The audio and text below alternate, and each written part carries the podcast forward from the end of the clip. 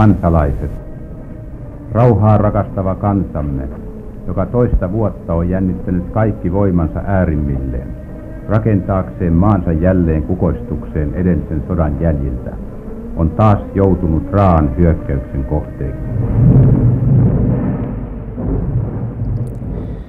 Talvisota on saanut Suomen historiassa varsin myyttisiä sävyjä.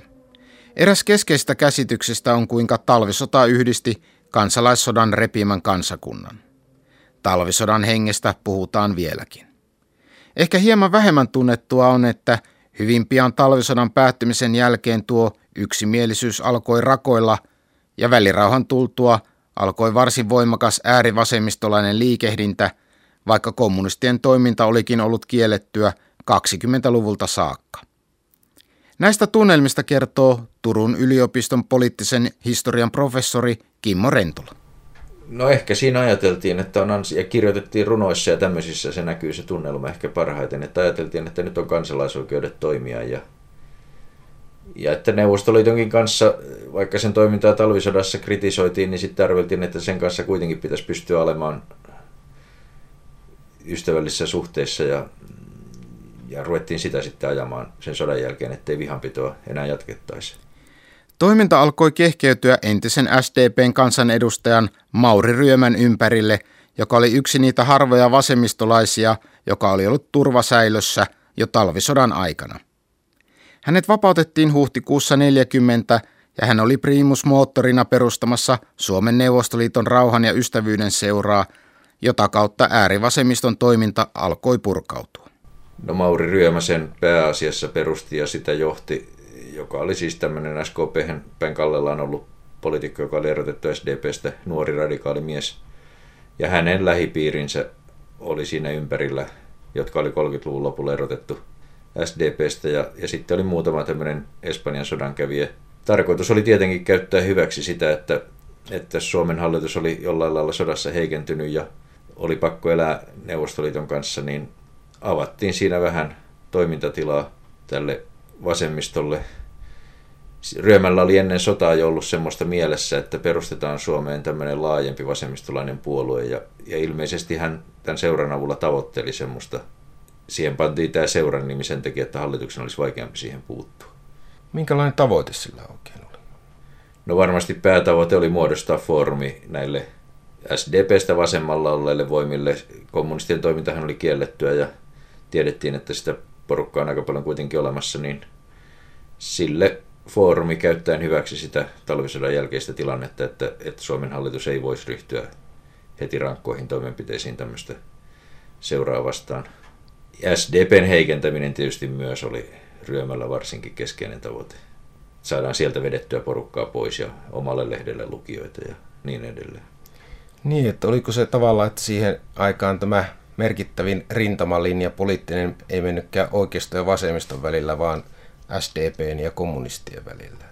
No kyllä talvisota sen jollain lailla niin kuin sinetöi, että tämä kommunistien ja kaikkien muiden vastakohta syveni siinä, koska Terijoen hallitus ja Neuvostoliitto oli kuitenkin kommunismin edustajia ja siihen suuntaan haluttiin vetää selkeä rajalinja, että kyllä se voi sanoa, että se oli yksi aivan perustavanlaatuinen rajalinja suomalaisessa politiikassa. Ja talvisodan aikana SDP ja, ja oikeisto kuitenkin läheni hyvin paljon.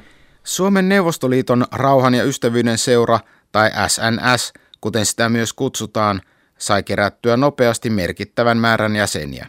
Suurimmillaan jäsenmäärä oli jopa 35 000.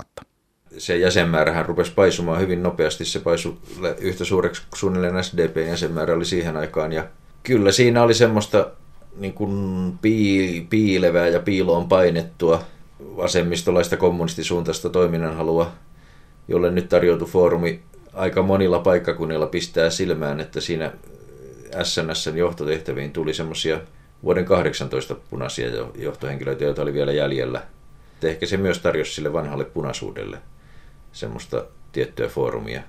Tietysti siinä oli vähän ristiriitaisia henkiä. Osittainhan siinä oli myös sitä henkeä, että, että sodassa eh, kaikki, jotka oli ollut mukana, niin olen saanut täydet kansalaisoikeudet ja näin myös halusi, että he voivat osallistua politiikkaan ja, ja harjoittaa toimintaa sittenhän se tilanne mm, kärjistyi ja muuttui, kun Neuvostoliitto liitti silloin kesä-heinäkuussa Baltian maat pakolla Neuvostoliittoon, niin sen jälkeen tämä seura alettiin valtiovallan puolelta nähdä, että se on mahdollisesti väline tällaisessa kehityksessä ja siihen ryhdyttiin suhtautumaan paljon epäluuloisemmin ja, ja jyrkemmin.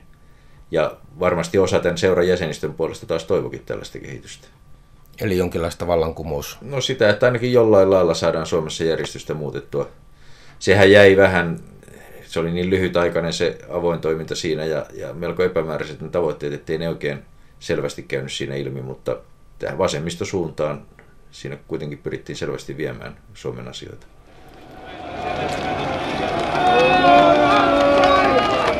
Aluksi Suomen Neuvostoliiton rauhan ja ystävyyden seura piti lähinnä vain kokouksia. Myöhemmin toimintaan mukaan tulivat myös mielenosoitukset eri puolilla maata. Suurin niistä pidettiin Helsingissä Hakaniemen torilla heinä-elokuun vaihteessa 40, jonka ansiosta SNS-läiset saivat liikanimen Pinon polttajat.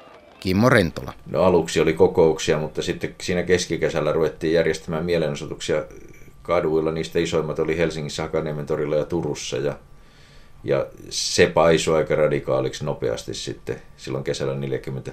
Silloinhan oli aika levoton yhteiskunnallinen tilanne kaiken kaikkiaan. Sodan jälkeen oli paljon muutoksia ja erilaisia paineita, oli siirtoväki ja, ja talousvaikeuksia ja, ja yleistä levottomuutta Euroopan tilanne muuttui nopeasti, suuretkin maat, niin kuin Ranska romahti, niin, niin siinä tuli semmoinen tunnelma, että nopeat muutokset voi olla Suomessakin mahdollisia ja monia näitä mielenosoittajia tämä näköala selvästi innosti. Varmaankin suurin kokoontuminen, joukkokokoontuminen tapahtui Hakaniemen torilla heinä-elokuun vaihteessa 40, että mitä siellä oikein silloin tapahtui? No siinähän oli useampiakin niitä mielenosoituksia, joiden pääpaikka oli Hakaniemen tori ja siinä suurimmassa oli semmoinen tilanne, että poliisi oli jo aika lailla vastaan ja, ja siinä syntyi semmoista tiettyä nahinointia. Nämä oli haluttomia hajaantumaankin sitten nämä mielenosoittajat siinä ja, ja siinä kokouksen aikana tai mielenosoituksen aikana siellä Hakaniemen torilla oli suuria halkopinoja polttopuuta, niin nämä pinot syttyi tuleen. Ja näähän sai myöhemmin sitten nämä Suomen Neuvostoliittoseuran aktiivit sai nimen ryömäläisiksi kutsuttiin tietysti, mutta sitten myöskin pinonpoltteiksi propagandamielessä. Sehän ei ole koskaan täysin aukottomasti selvinnyt, että, että kuka sen pinon sytytti. Yksi vähän semmoinen puliukkotaustainen kaveri oli kirjoittanut myöhemmin Röömälle kirjeenkin, että hän sytytti ne pinot, sai, sai rahaa poliisilta. Mutta sekin jäi todistamatta, koska hän oli siinä vaiheessa jo tehnyt itsemurhan ja, ja ei pystytty lähemmin kuolemaan, mutta uskoisin, että se on joku tämmöinen näihin Suomen Neuvostoliittoseuraan vihamielisesti suhtautunut taho, joka ne pinot sytytti sen mielenosoituksen aikana – saattaakseen nämä huonoa valoon, koska on vaikea ymmärtää, että mitä hyötyä heille itselle olisi ollut niiden pinojen sytyttämisestä. Voisi ajatella, että Neuvostoliitto olisi ollut mukana masinoimassa järjestön perustamista, mutta sen syntyminen tuli itse asiassa Neuvostoliitollekin yllätyksenä. Poliittisen historian professori Kimmo Rentola. Se oli varmasti yllätys aluksi heille, että tämmöinen Suomeen syntyi ja, ja he ei siinä aluksi ollut mukana eikä, eikä yllyttämässä, mutta aika pian ryhtyi sitä seuraamaan hyvin läheltä ja pyrkivät ohjaamaan ja, ja rakentamaan konfliktia kyllä Suomen hallituksen ja tämän SNS välille käyttääkseen sitä hyväksi Suomen heikentämiseen.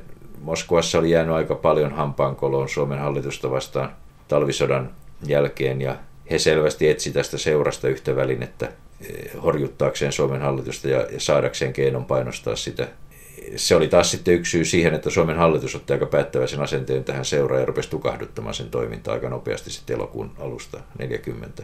Loppujen lopuksi se lakkautettiinkin sitten raastuvan oikeuden päätöksellä myöhemmin sinä vuonna. Niin, miten, mitä sen kieltämisen jälkeen, että mitenkä siinä toimineille keskeisille henkilöille oikein kävi? No ryömä otettiin uudestaan turvasäilöön jo silloin kesällä ja niitä muitakin sitten pikkuhiljaa poimittiin syksyn mittaan ja vuoden vaihteessa sitten jo vähän enemmän, että pikkuhiljaa ne kaikki SNSn johtohenkilöt pyrittiin pistämään turvasäilöön jo silloin välirauhan aikana. Varsinkin sen jälkeen sitten, kun se seura oli virallisesti kielletty joulukuussa, niin sen jälkeen otettiin sitten vielä, että siinä ei kovin moni pystynyt vapaana pysymään. No osa painu piiloon sitten tavalla tai toisella yritti piilotella ja osa Helsingissä ja Turussa selvisikin sitten joitakin siitä pidättämiseltä. Ja tietysti sitten oli ollut, kun tässä oli ollut kymmeniä tuhansia jäseniä, niin niitä jäseniä nyt tietysti oli vaikka kuinka paljon eri puolilla maata vapaana. Eihän niitä voitu pidättää kaikkia. Jatkosodan alussa armeijan palvelukseen mobilisoitiin kaikki kynnelle kykenevät joukot. Aika pian sodan syttymisen jälkeen alettiin pohtia myös rangaistusvankien siirtämistä rintamapalvelukseen. Syyskuussa 1941 perustettiin rangaistusvangeista koostuva niin sanottu Pärmin pataljoona, joka sai nimensä johtajansa Nikke Pärmin mukaan. Outoa kyllä tämä rintamalle siirto koski myös juuri turvasäilöön otettuja kommunisteja. Tämä idea ei kuitenkaan osoittautunut kovinkaan toimivaksi. Se on musta aika ymmärrettävää, että vankiloissa olleille tavallisille vangeille tarjottiin sellaista mahdollisuutta, että, että he voi päästä siitä rangaistuksestaan, jos lähtevät rintamalle. Mutta se ulotettiin sitten myöskin näihin poliittisista syistä turvasäilöön pantuihin ja ehkä siinä oli pohjana se ajatus, että kun talvisodassa kommunistit oli, oli useimmiten ollut Suomen puolella taistelemassa, ne jotka oli sinne, niin että jatkosodassakin se olisi mahdollista, mutta jatkosotaan niissä piireissä suhtauduttiin niin paljon kielteisemmin, että tuntuu tyhmältä ajatukselta, että näitä sinne ruvettiin sinne rintamalle ottamaan ja pistämään väkisin ja vasten heidän omaa tahtoaan. Sitä ei oikein tiedetä, että kuka sen alun perin keksi, että kommunisteja ruvetaan siihen Pärmin pataljoonaan ottamaan, mutta niin siinä päätettiin tehdä ja siitä oli sitten huonoja seurauksia Suomen kannalta katsottuna. Niin, miten sinne oikein kävi jo junamatkan aikana? No junamatkalla karkasi joitakin miehiä, kuuluisin heistä oli Yrjö Leino, joka, joka lähti pakoon matkan aikana jo ja, ja tota, pääsi sieltä sitten Helsinkiä ja pystyi piilo, pysymään piilossa koko jatkosodan ajan. Mutta sitten rintamalla varsinkin, kun nämä joutui ensimmäiseen taisteluun mukaan siellä Karjalassa, niin muistaakseni noin vähän yli 50 ukkoa loikkasi vihollisen puolelle siellä rintamalla. Mitä talvisodassa ei ollut semmoisia isoja juttuja ollenkaan tapahtunut, niin suoraan siinä, mikä osoitti, että se oli aivan katastrofaalisen virheellinen ratkaisu se, että näitä turvasäilyläisiä ruvettiin sille rintamalle pistämään. Onko sitä tietoa, että mitä näille loikkareille sitten siellä Neuvostoliiton puolella tapahtui? Kyllä siitä on aika paljon tietoa. Talvisodassahan oli muutamia semmoisia kommunistien kannattajia, jotka loikkas eh, Neuvostoliiton puolelle ja näille kävi siellä huonosti. Heidät ammuttiin vakoilijoina silloin talvisodan aikana, venäläiset ampune. Mutta jatkosodan aikana nämä otettiin vastaan, nämä loikkarit, ja kuulusteltiin ja, ja jaettiin eri tehtäviin. Heitä ruvettiin sitten kouluttamaan ja käyttämään Suomea vastaan, että erilaiset organisaatiot, joita Neuvostoliitossa toimi, niin sai näitä miehiä sitten koulutettavaksi ja niistä pudotettiin aika suuri osa sitten laskuvarjolla jatkosodan aikana Suomeen lähinnä tiedusteluvakoilu ja, ja vähän sabotaasitehtäviinkin. No minne näitä sitten nämä, jotka eivät karanneet siitä, kommunistit, jotka eivät karanneet Pärmin pataljoonasta, että mitä heille tapahtui? Ne otettiin sitten pois sieltä rintamatehtävistä ja pistettiin semmoiselle keskitysleirille Itä-Karjalaan enimmäkseen, jossa oli aika heikot olot. Varsinkin niin kauan kuin siellä Itä-Karjalassa oli, oli nämä miehet, että siitä ei huonoja muistoja varmasti kaikille, jotka oli mukana. Sitten oli aika paljon semmoisia, lähinnä sen SNS pohjalta, jossa oli ollut kymmeniä tuhansia jäseniä, jotka kun tuli kutsuntamääräys, niin ei lähteneet, vaan jäi pois. Ja tämmöisiä jäi vapaalle jalalle aika paljon, ja nämä koitti sitten piilotella, ja muodosti silloin kesällä 41 tämmöistä niin sanottua metsäkaartia, että oltiin jossain, ja aluksi lähinnä piilossa, ja sitten myöhemmin jotkut ryhmät koitti järjestää jonkunlaista sabotaasi- tai, tai vastarintatoimintaakin silloin kesällä 41. Näitä oli Turun lähellä, Helsingin lähistöllä, Tampereen lähellä ja Pohjois-Suomessa Kolarissa ja, ja sillä suunnalla. Semmoisella paikalla, missä kommunisteilla oli suurta kannatusta, niin muodostui tämmöisiä ryhmiä. Tällaisia ryhmiä tosiaan oli.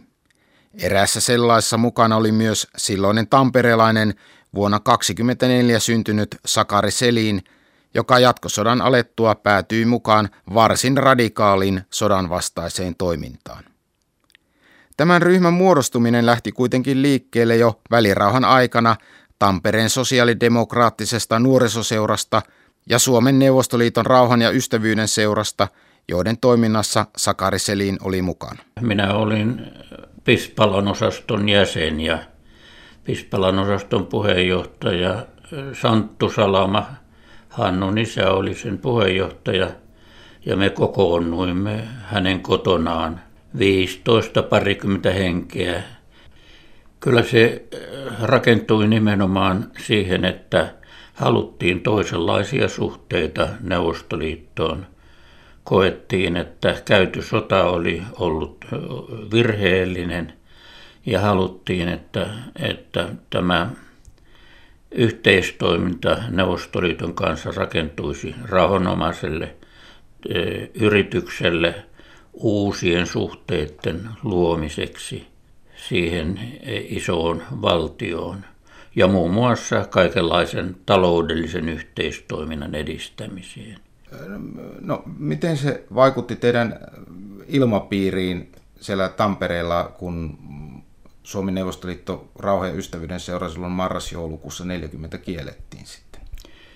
No meillä oli erittäin läheiset suhteet tähän ystävyysseuraan, mutta minähän toimin lähinnä kuitenkin Tampereen Sosten nuorisoseurassa, mutta meillä oli sitten se ongelma, että myös tämä Tampereen Sosten nuorisoseura joutui uuden sodan, sanotaan tällä tavalla uuden sodan valmistelijoiden silmätikuksi ja, ja tuota, meidän seuramme myös sen toiminta estettiin ja lopulta se lakkautettiin.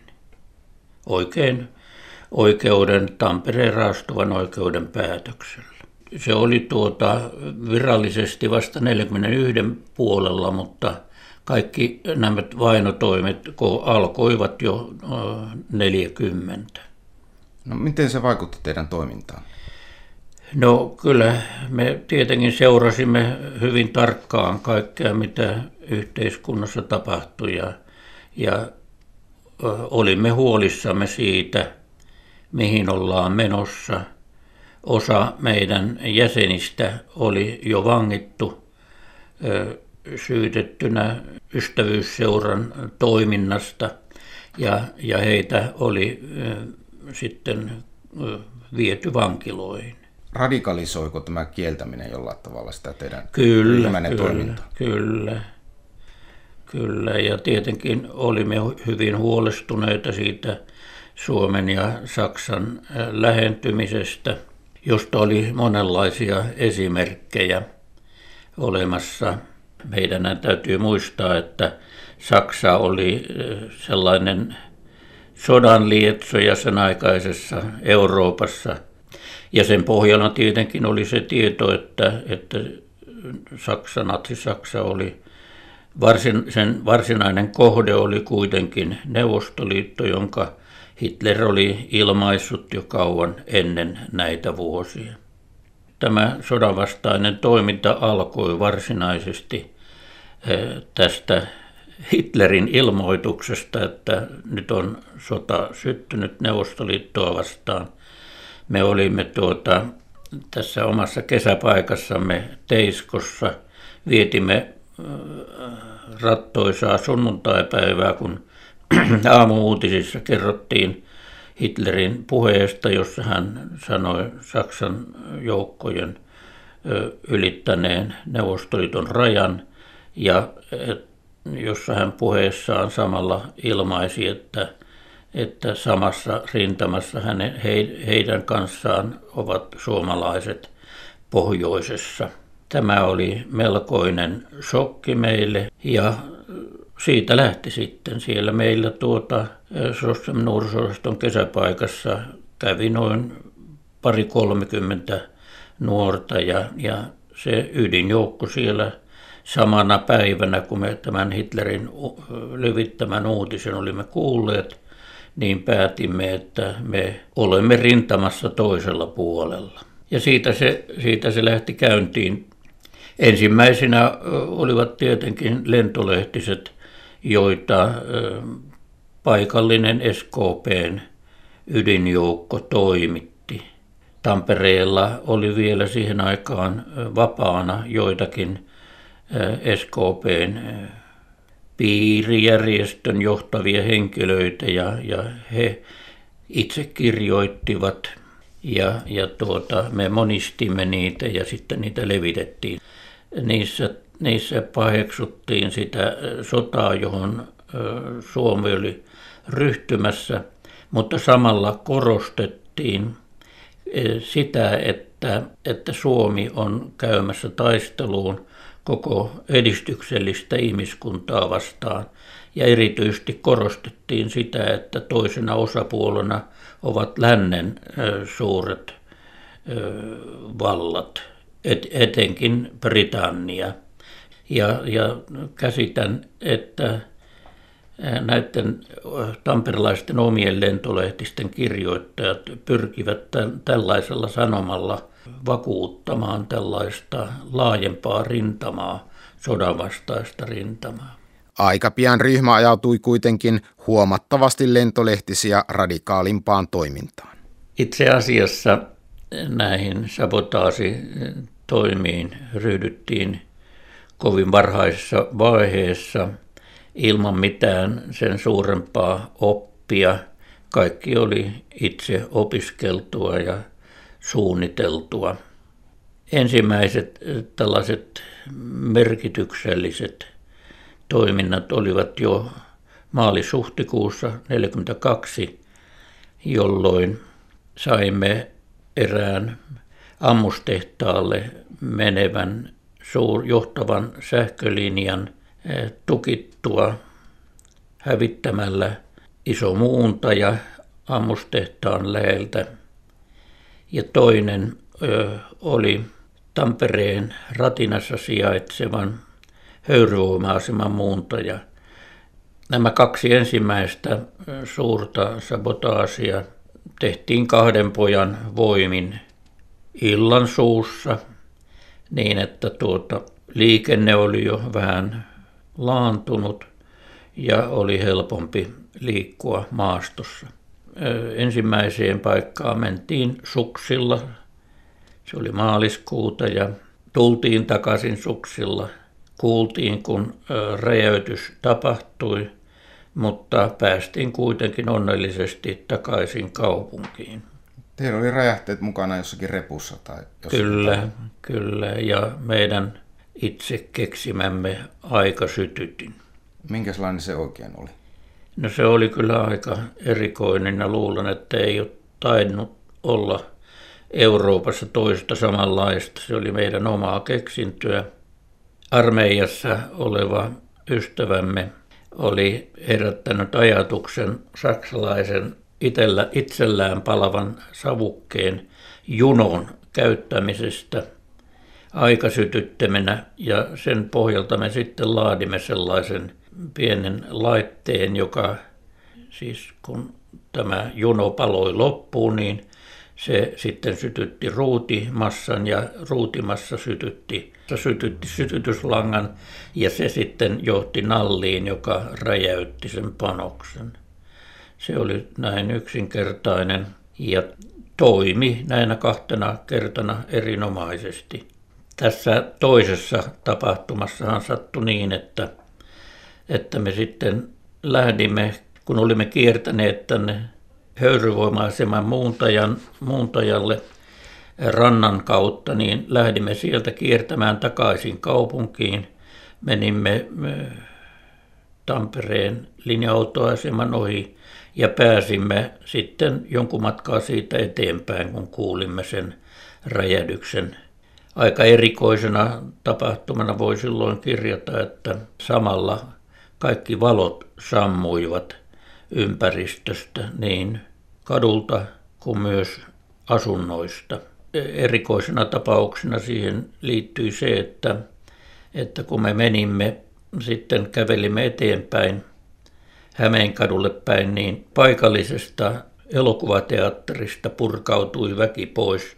Sielläkin oli teatteriesitys jouduttu peruuttamaan, koska virta oli katkenut. Puolisen vuotta myöhemmin suunniteltiin vielä isompi tihuteko ja kohteena oli tällä kertaa saksalainen sotilasjuna. Tuota syksyllä 1942 meillä oli suunnitelma, että räjäytetään saman aika, tai pysäytetään samanaikaisesti räjäyttämällä kaikki Tampereelle, kaikki kolme Tampereelle johtavaa rautatietä. Ja niin sitten tuota, meidän ryhmämme sijoitti nämä aparaatit sekä pohjoisesta tulevan että etelästä ja porista tulevan radan alle. Ja näistä kaksi onnistui, sekä, sekä Porin rata että pohjoisen rata saatiin katkaistua, mutta etelän, rata, etelän radalla ei onnistuttu. Tämä aparaatin sijoittaminen oli mennyt hieman niin syvälle, että, että se ei sitten junan tulo ei sitä eh, räjäytystä saanut aikaan. Se oli sikäli vahinko, että meillä oli tiedossa, että juuri silloin oli tulossa saksalainen sotilasjuna, joka nimenomaan oli räjäytyksen kohteena. Mitä te oikein tavoittelitte näillä sabotaasiteoilla? Että... No kyllä täytyy kai myöntää, että lähinnä se oli tällaista sodanvastaista, sodanvastaisen toiminnan propagoimista, etteihän niillä mitään suurempaa merkitystä itse sota toiminnalle ollut, mutta että kun, kun tuota, tällaista tapahtui, niin se tietysti herätti huomiota ihmisissä ja sai kenties monet ajattelemaan, että on muun, muunkinlaisia ihmisiä kuin niitä, jotka sotaa ylläpitävät. Valtiollinen poliisi pääsi kuitenkin pian ryhmän kannoille ja lokakuussa 1942 ryhmän jäsenet pidätettiin. Sakari Selin vältti hovioikeudessa kuolemantuomion äänin 3-2. Rauhan tultua hänet vapautettiin välirauhan sopimuksen mukaisesti ja hän pääsi kotiin jouluna 1944. Sakari Selinin tarina on yksi osoitus siitä, että jatkosodan aikana ei kansasta löytynyt samanlaista yksimielisyyttä kuin talvisodassa. Samaa kertoo myös se, että talvisodassa käytännössä tuntematon asepalveluksen pakoilu ja karkuriongelma tuli ajankohtaiseksi jatkosodan aikana.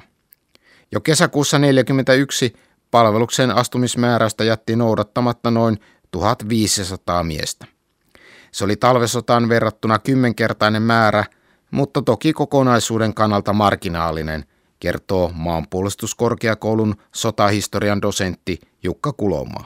Että jos, jos tätä suhteutetaan vaikka näiden kutsuttujen kokonaismäärään, niin se on semmoista muutaman promille luokkaa. Se kertoo tämän ilmiön niin kuin mittasuhteista. Tosin se oli paljon korkeampi kuin talvisodan aikana. Silloin, silloin näitä tuomittuja kertyi vain alle 200, että et, tota, lähestulkoon kymmenkertainen luku oli silloin 41 kesällä. Pystytäänkö sitä sanomaan näistä syistä mitään? No tietysti helppo tapahan on lukea näitä kuulustelupöytäkirjoja ja kertoa siellä, mitä, tai katsoa, mitä he siellä ovat, ovat ilmoittaneet pakoilun syyksi. Tietysti se ei välttämättä ole se oikea syy, niin kuin ymmärrämme, kun kuulustelutilanteesta on kysymys. Yleensä sitä perusteltiin sodan pelolla tai sitten, sitten sillä, että hermot on heikot ja sen takia ei haluta lähteä. Ja sitten oli myös tuommoista tietämättömyyttä, tuotiin niin kuin esille, että ei, ei nyt en ymmärtänyt, että minun piti yleensä käskyä noudattaa.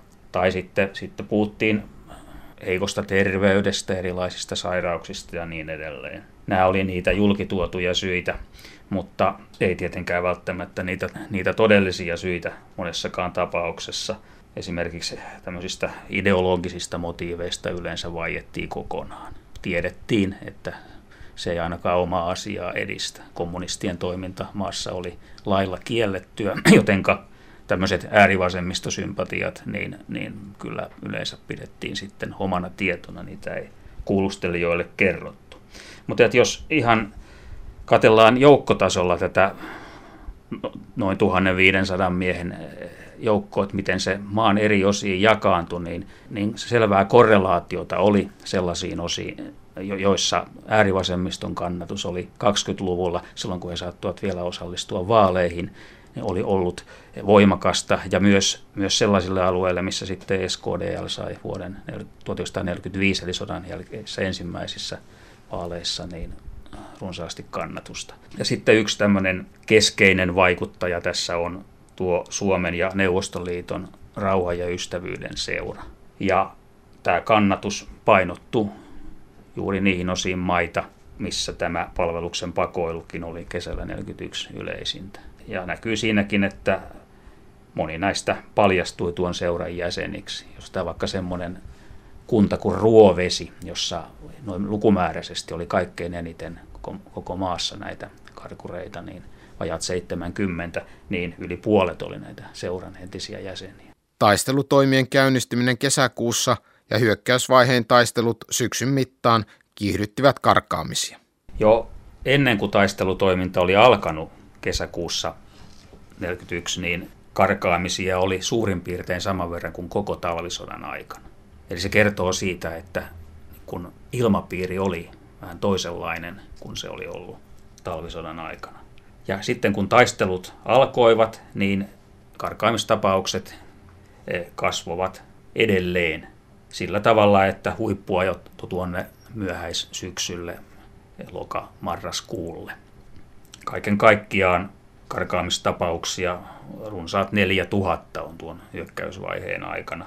Ja erityisesti tämä oli ongelma Itä-Karjalassa. Sen jälkeen kun oli ylitetty vanha raja ja edettiin Itä-Karjalaan vieraille maille ja alkoi syksy painaa päälle, niin, niin silloin, silloin myös karkuruusluvut kohosivat. Oliko se se vanhan rajan ylitys vai, vai taisteluväsymys? Kumpikohan siinä oli enemmän syynä? Vanhan rajan yritys aiheutti kyllä joitakin kieltäytymistapauksia, myös joukkokieltäytymisiä. Ainakin runsaat 7500 miestä mun laskelmieni mukaan niin e, osallistui tämmöisiin joukkokieltäytymisiin, mutta, mutta ettei se karkuruudessa mitään erityisempää piikkiä vielä tuossa vaiheessa aiheuttanut. Se piikki tulee vasta sitten myöhemmin. Ja minä ajattelen näin, että kyllä nimenomaan se kuukausia jatkunut sota ja sen myötä lisääntynyt sotaväsymys ja taisteluväsymys, fyysinen ja psyykkinen väsymys, niin olivat siinä hyvin ratkaisevana tekijänä sen ohella, että oltiin vierailla mailla ja alkoi sitten jo talvi painaa päälle. Koko aikana ei ole voinut granaattikeskytysten aikana hallita hermojaan, vaan on jatkuvasti täytynyt vaihtaa paikkaa, eikä toiminnasta ole sen vuoksi tahtonut tulla mitään, kun ei ole pystynyt edes ampumaan. Ankarassa tykistökeskityksessä sattui ammus räjähtämään niin lähellä, että heitti kypärän päästä rikkoen myös lakin. Saamastaan täräyksestä menetti muistinsa lähtien kulkemaan jonnekin. Oli teltan viereen tullut granaatti, jolloin ilmanpaine oli lyönyt pään aivan sekaisin. Muun muassa tällaisia syitä hyökkäysvaiheen aikana karanneet esittivät kuulusteluissa. Tykistötuli oli nimenomaan se, mikä sai miesten hermot pettämään, kertoo dosentti Jukka Kulomaa. Se yleisin syy kuulusteluissa oli pelko, hermojen pettäminen, granaattikauhu, tämän kaltaiset syyt. Ja nimenomaan tykistö tuli näyttää ollen semmoinen, joka oli erityisen pelättyä. Sen ymmärtää, siltä hän ei voinut oikein suojautua missään, kun etulinjassa oli. Mutta tämä välitön taistelurasitus ei nyt kuitenkaan, ainakaan tuon minun tutkimukseni perusteella ollut se kaikkein tärkein syy, jos kokonaisuutta katsotaan. Nimittäin pääosa karkuruudesta kasaantui, niin kuin sanottua, niin myöhäissyksyllä, jolloin tappiot oli jo pienemmät, selvästi pienemmät kuin aiemmin kesällä. Ja my- myöskin tämä karkaaminen tapahtui yleensä sellaisissa tilanteissa, jolloin ei ollut välitöntä taistelutoimintaa. Varmasti se taisteluväsymys oli siellä taustalla, mutta semmoinen laukaiseva tekijä se ei suurimmassa osassa tapauksia ollut. Pystyykö jonkinlaista taustaprofiilia näille karkureille? No, aika lailla samanlainen tausta heillä oli kuin palvelukseen saapumatta jääneelläkin, eli alempien sosiaaliryhmien miehiä, reilusti yli 90 prosenttisesti miehistöön kuuluvia, eli sotamiehiä, reserviläisiä, ihan asevelvollisuusikä, varusmiesikäluokkiin kuuluneita – tässä joukossa oli hyvin vähän. Ne osoittautui taistelutahdoltaan kaikkein parhaiksi ikäluokiksi, mutta todella niin tuommoinen ehkä 25-35-vuotias reserviläinen oli se tyypillinen rintamakarkuri. Suojeluskuntalaisia on hyvin vähän tässä joukossa. Kunniamerkeillä palkittuja hyvin vähän. Kertoo siitä, että asenne armeijapalvelukseen ja, ja yleensä maanpuolustukseen niin oli keskivertoa passiivisempi. Alueellisessakin taustassa on tiettyjä samankaltaisuuksia palvelukseen saapumatta jääneiden kanssa. Varsinais-Suomi ja eräät Hämeen osat on sellaisia, että siellä oli kumpaakin sekä palvelukseen saapumatta jäämistä että sitten näiden alueiden miehiä rintamakarkureina niin silmiinpistävän paljon. Palveluksen saapumatta jättämisestä tavallinen tuomio oli enintään kaksi vuotta vankeutta ja rintamakarkurilla kahdesta neljään vuoteen kuritushuonetta. Pian tosin huomattiin, etteivät vankeustuomiot tehonneet kovinkaan hyvin. Karkaaminen kuitenkin väheni jyrkästi taistelutoiminnan laannuttua asemasotavaiheessa.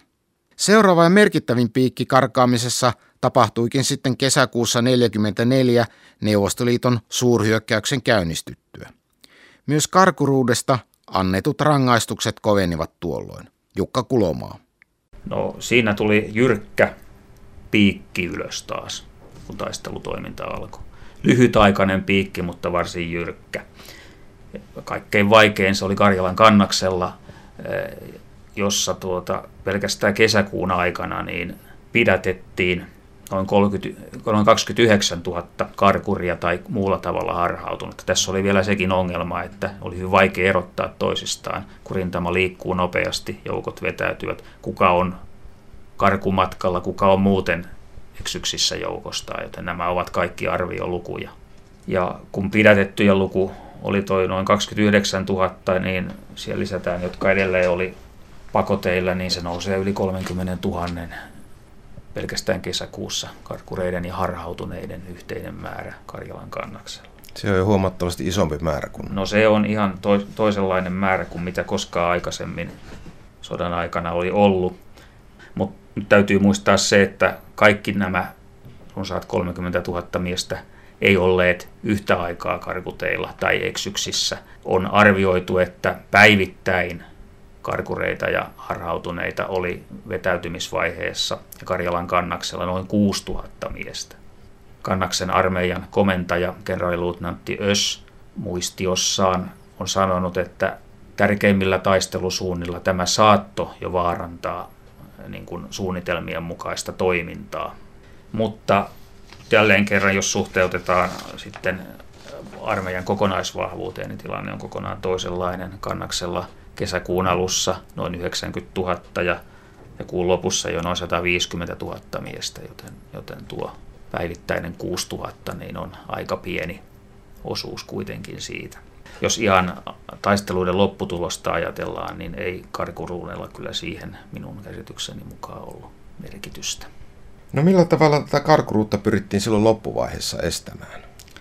Nyt otettiin kovemmat keinot käyttöön. Aiempien kokemusten perusteella tiedettiin se, että vankila on huono ratkaisu.